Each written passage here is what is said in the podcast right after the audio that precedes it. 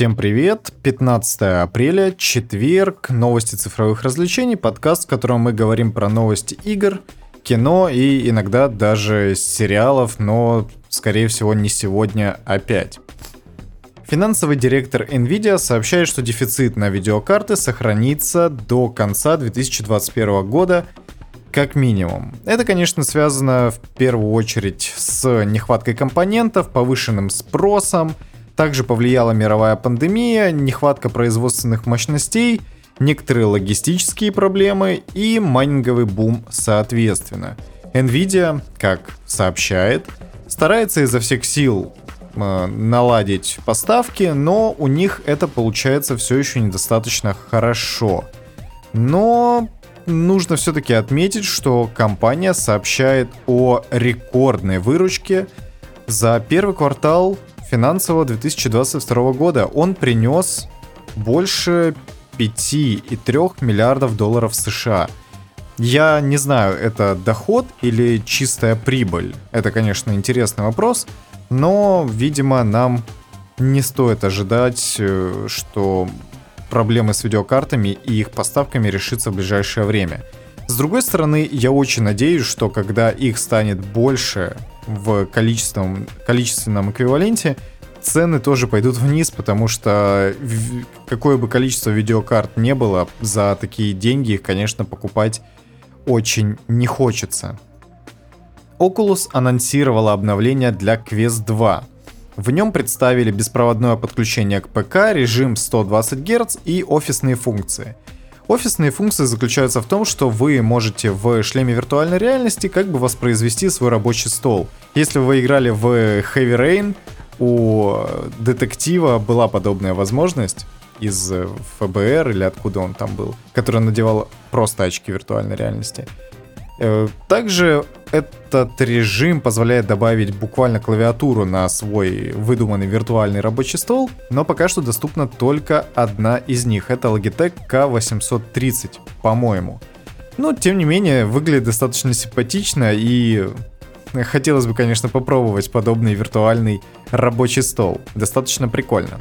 Следующее дополнение позволяет активировать 120 герцовый режим – Естественно, только для приложений, в которых этот режим уже доступен.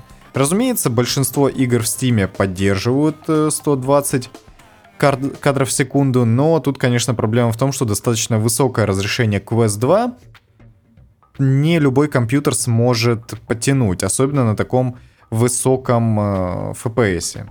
Тем не менее, подобную возможность добавили. И что самое главное, и действительно то, что должно изменить мир виртуальной реальности и шлемов, это беспроводное подключение. Уже Oculus анонсировали, что некоторые использователи, для которых будет доступно обновление, смогут активировать AirLink. Это такая специальная фича, которая при наличии Wi-Fi стандарта 5 ГГц может э, воспроизводиться и без подключенного кабеля. Это, в принципе, очень прикольно, и у этой технологии огромный потенциал, и все, естественно, об этом мечтали и говорили, когда только шлемы анонсировали и представили как технологию. Конечно, пока что достичь э, стабильности и качества передачи по воздуху не получается так же качественно, как это делается по проводу, но тем не менее, это, мне кажется, лишь дело времени, когда мы полностью практически откажемся от проводов. Интересно, я, кстати, не знаю, как работает Quest 2, но от чего он питается конкретно, если он будет работать по беспроводу?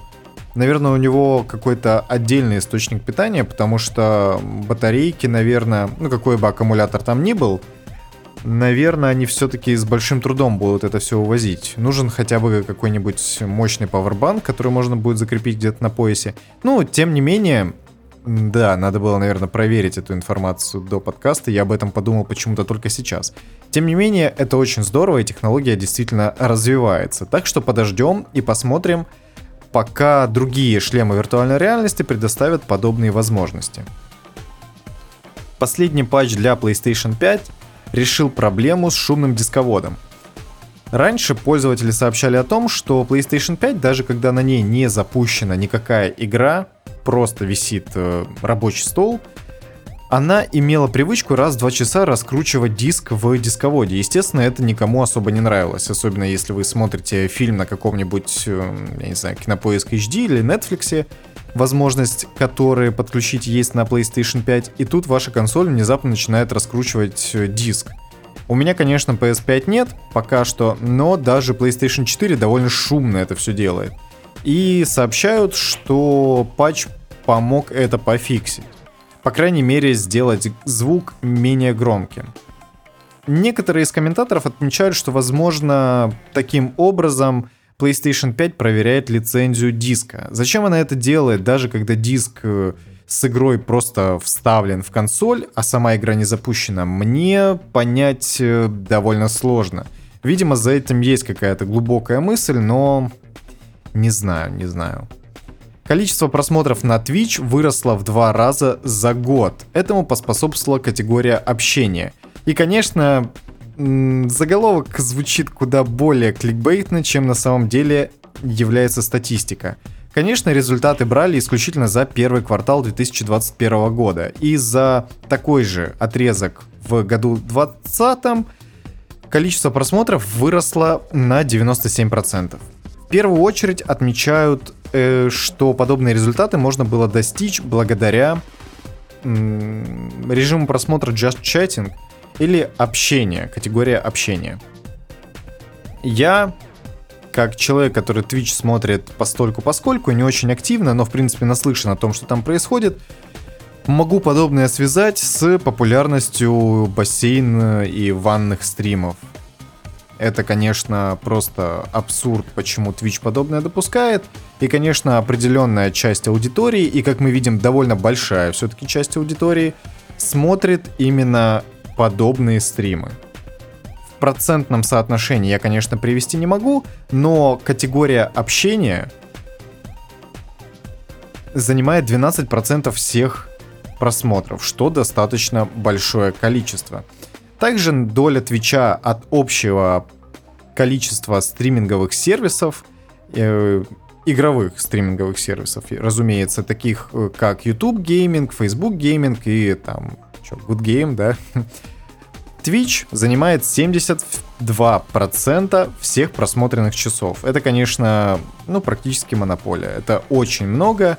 И почему подобное происходит, учитывая то, что Twitch не очень толерантно относится к людям, которые имеют несколько искаженное представление о мире и со своей очень нелиберальной, точнее, очень либеральной, но не демократической повесткой, это, конечно, у меня вызывает некоторые вопросы, потому что YouTube в этом плане намного более гибкий. У YouTube есть другая проблема, это проблема авторского права. Все-таки на Твиче с этим, насколько мне известно, попроще. Но тем не менее, тем не менее, выросла. В то же время Twitch сообщает, что выявил больше 7,5 миллионов аккаунтов для ботинга и предупредил стримеров, что количество подписчиков может резко упасть. Все-таки то, что их выявили, не говорит о том, что их уже забанили. Тем не менее, нередки случаи, когда некоторые из популярных стримеров потеряли больше 2 миллионов фолловеров. Именно фолловеров, то есть бесплатных подписчиков, не сабскрайберов. И это, конечно, удивительно, насколько популярна, как оказалось, накрутка подписчиков, точнее фолловеров на Твиче. Потому что есть одна стримерша, и у нее после волны банов стало на 2,8 миллиона фолловеров меньше. При этом среднее количество зрителей у нее составляет 74 человека. 74 человека при количестве фолловеров больше, чем в 3 миллиона. Это, конечно, говорит в первую очередь о том, что ботоводство и накрутка циферок на Твиче — это очень популярная история. Unity до конца 2021 года получит нативную поддержку DLSS — об этом сообщили на пресс-конференции GTC 2021, на которой также показывали работу технологии на движке. Разумеется, перформанс этой технологии показали довольно хорошо и довольно активно. Все-таки прирост FPS при использовании DLSS довольно серьезный. Тут показали это на примере Lego Builders Journey, головоломка, которая вышла на ПК, но изначально это был эксклюзив Apple Arcade. И тут, конечно, результаты какие-то фантастические. При quality режиме FPS вырос в два раза, при перформанс режиме в три раза. Это, конечно, очень прикольно. И тут я бы хотел немного затронуть эту тему, потому что она меня лично довольно сильно интересует. Это то, что не следует, наверное, ожидать от разработчиков каких-то нововведений в плане оптимизации своих продуктов для ПК, когда есть подобные технологии. И все-таки в первую очередь, видимо, а, будущее в плане графики уже находится на территории нейросетей. И оптимизация, в принципе, тоже. Потому что ray tracing, я напоминаю, был изначально технологией, которая позволяет просто прикрутить плагин для своего движка, и он автоматически просчитывает весь э, свет в игре без участия разработчиков практически. То есть им нужно просто подкорректировать сам алгоритм, и все будет работать просто великолепно. Не нужно вручную просчитывать падение источников света и вот это вот все. Но пока что есть еще видеокарты, которые подобные технологии не поддерживают, разработчикам приходится в два раза э, одну и ту же как бы фичу прикручивать. То есть делать источники освещения вручную, а потом еще сверху накручивать технологию ray tracing а. С DLSS то же самое. Это очень классная технология, которую все-таки следует еще отполировать и отполировывать, но она уже показывает достаточно хорошие результаты, особенно для компьютеров с не очень высокими мощностями. Конечно, можно заявить, что, come on, тут минимальный порог для входа это RTX 2060. Да, пока что. Но через несколько лет RTX 2060 будет э, очень дешевой, очень популярной картой, и ее более мощные аналоги тоже будут доступны практически везде. Так что, в принципе, DLSS это очень классная технология, которую следует, конечно, еще дальше отполировать, но за ней будущее. Будущее оптимизации графона за нейросетями. Я считаю, по крайней мере. Соруководитель Naughty Dog в достаточно большом интервью в подкасте Game Makers Notebook э, рассказал о трудностях одновременной разработки игр в Naughty Dog. Он говорил, что еще во времена, когда вышла только Uncharted 2 Among Thieves, в 2009 году это произошло, компания раскололась, скажем так, на два отдела. Первый отдел продолжал работать над серией Uncharted, а именно над э, третьей частью Thieves End, но уже тогда Нил Дракман и дизайнер Брюс Трейли собрали команду для работы над The Last of Us. Разумеется, ни к чему успешному это не привело, потому что основная часть команды так или иначе начала перетягивать к себе ресурсы у команды, которая занималась Last of Us.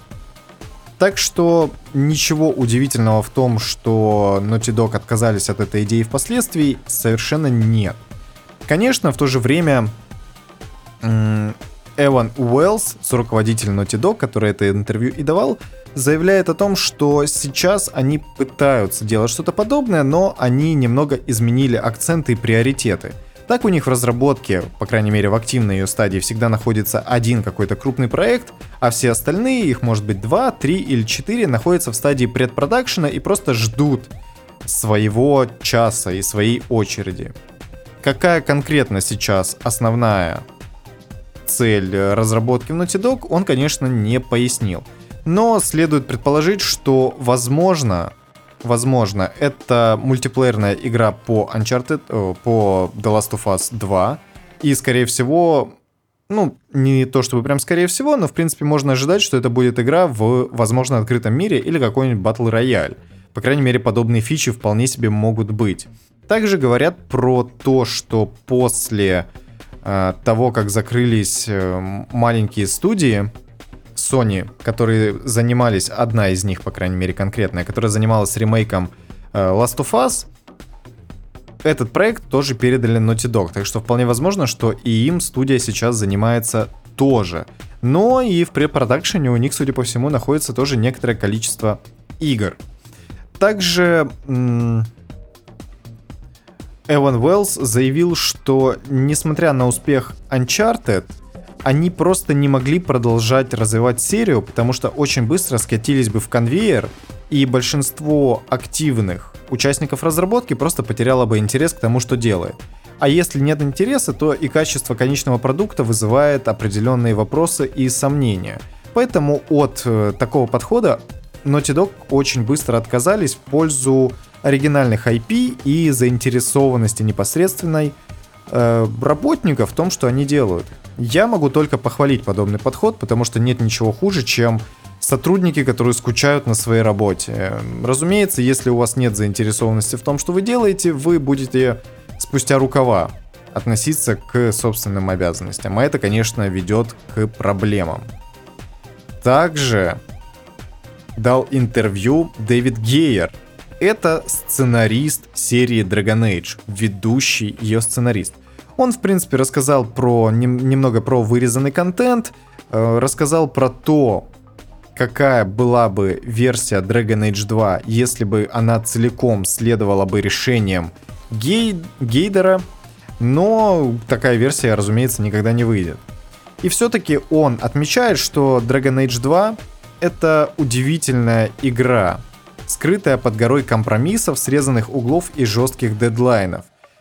Это связано с тем, что BioWare никогда бы не дали больше времени на нее, так как издателям нужно было заполнить дыру в расписании релизов. И оглядываясь на то, что у них получилось в итоге, сценарист горд и рад, что даже такая Dragon Age 2, по крайней мере, вышла в релиз. И у него, наверное, есть какие-то ограничения по NDA. Я не знаю, почему он говорит подобные вещи, учитывая то, что Dragon Age 2 это просто провал невероятный, с какой стороны не посмотри. Единственное, что можно отметить, это красивые анимации. Боевые, это они, в принципе, действительно выглядят очень хорошо по сравнению с первой частью. Во всем же остальном это просто сущий провал, неудача и критический промах, который поставил ну, если не крест, то вопрос над серией. Потому что если бы вторая игра вышла менее коридорной, более разнообразной и с каким-то упором на более интересный сюжет, а не на какие-то локальные стычки, то, возможно, и Inquisition была бы совершенно другой, и вторая часть получилась бы более качественной. Короче, да. Он, как я уже говорил, Гейдер, сценарист, ведущий серии, упомянул тут достаточно много различных изменений, но я их не буду читать, потому что люди, незнакомые с серией, им это, в принципе, не очень интересно, а знакомые с серией вряд ли вспомнят, что там вообще было. Я, например, перечитал всякие штуки, но несмотря на то, что я в Dragon Age 2 играл и проходил ее полностью даже с сюжетными дополнениями, мне это как-то мало о чем говорит, поэтому, ну, whatever. Автор мода NoVR для Half-Life Alyx показал геймплей с улучшенной стрельбой и более опасными зомби. Последнее вызвано в первую очередь тем, что все-таки играть и стрелять с клавиатуры и мыши проще, чем с контроллера Valve Index и также сидеть перед монитором проще, чем вертеть головой во все стороны для того, чтобы понять, что здесь вообще в игре происходит. Он рассказал о том, что адаптирует большинство загадок и головоломок под управление с клавиатурой и мыши, потому что кое-где нужно пользоваться непосредственно перчатками, э, гравитационными, по-моему, но теперь такой необходимости в этом, в принципе, нет. И авторы мода намереваются сохранить все ключевые механики, но как им это удастся, мне, к сожалению, не совсем понятно. И вы знаете, возможно, это мнение будет не очень популярным, но я совершенно не вижу необходимости в этом. То есть Half-Life Alex идеально практически в том, что касается VR, и это, наверное, лучшая, или, по крайней мере, одна из лучших игр на шлемах виртуальной реальности. И для чего подобный мод, мне не совсем понятно. Чтобы что? Чтобы получать половину, э, точнее, да, чтобы получить всего лишь половину experience а от прохождения игры, но это не совсем честно, потому что многие назвали Half-Life Alyx лучшей игрой 2020 года, несмотря на то, что в нее поиграло всего 2% респондентов. Мне, в принципе, хочется похвалить автора, потому что тут есть видео, и оно выглядит вполне себе аутентично и хорошо. То есть вполне возможно, что играть в игру без VR вполне себе возможно, и можно это делать даже без каких-либо болезненных ощущений. У меня просто вопрос, для чего это все? Ну, люди в комментариях пишут, что это очень здорово, потому что, ну, разумеется, этот мод никак не отнимает у вас возможности купить Valve Index или тот же Oculus и пройти игру так, как она задумывалась. Разумеется. Это просто лишняя возможность фанатам серии и просто любителям и людям, которые хотят это сделать, пройти игру без наличия VR-шлема. Первое большое сюжетное дополнение к Assassin's Creed Valhalla отложили на две недели. Ubisoft это аргументирует тем, что нужно еще все-таки отполировать некоторые механики и некоторый контент. Конечно, в принципе, гнев друидов достаточно большой пак, и добавить мне больше нечего. Его просто отложили, и все, кто интересуется, уже, наверное, об этом знают, а те, кто не интересуется, им это и не очень интересно. Издательство Dark Horse выпустит комикс-приквел к Life is Strange True Colors. И первая часть этого комикса будет рассказывать про Алекс Чень, это главная героиня True Colors непосредственно, а вторая часть будет рассказывать о приключениях Макс и Хлои – из оригинальной игры. Также, судя по обложке, там появятся еще некоторые персонажи из предыдущих частей. Before the Storm, соответственно, и первой части. Наверное, это позволит кинуть сюжетный мостик между оригинальной игрой и Before the Storm к Life is Strange True Colors. Я, конечно, не сторонник комиксов, потому что в любом случае часть контента пройдет мимо. И нужно этот сюжетный мостик перекинуть как-то более нативно, то есть могли бы рассказать об этом в игре или как-то подобным образом. Тем не менее, я не вижу в этом никакого недостатка, потому что все зарабатывают как могут, и комиксы это все еще хороший способ рассказать какую-то конкретную историю, но на обложке Алекс, конечно, вообще и близко. Ой, Мак, Алекс. Макс Колфилд далеко не такая няшка-милашка, как в оригинальной игре.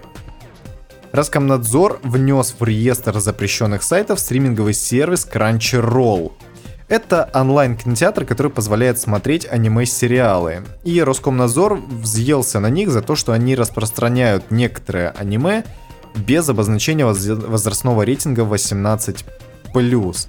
Тут даже есть э, список эпизодов, которые попали непосредственно под э, запрет.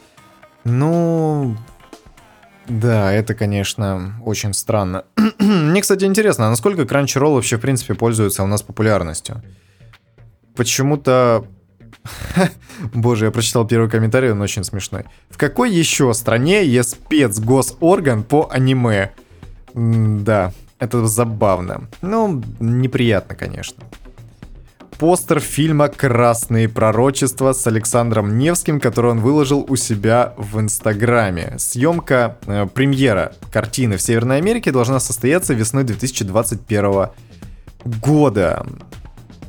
Фильм расскажет историю американского журналиста и российского офицера ФСБ, которые расследуют международный заговор и пытаются помешать неизвестным силам дестабилизировать политическую ситуацию в России и США.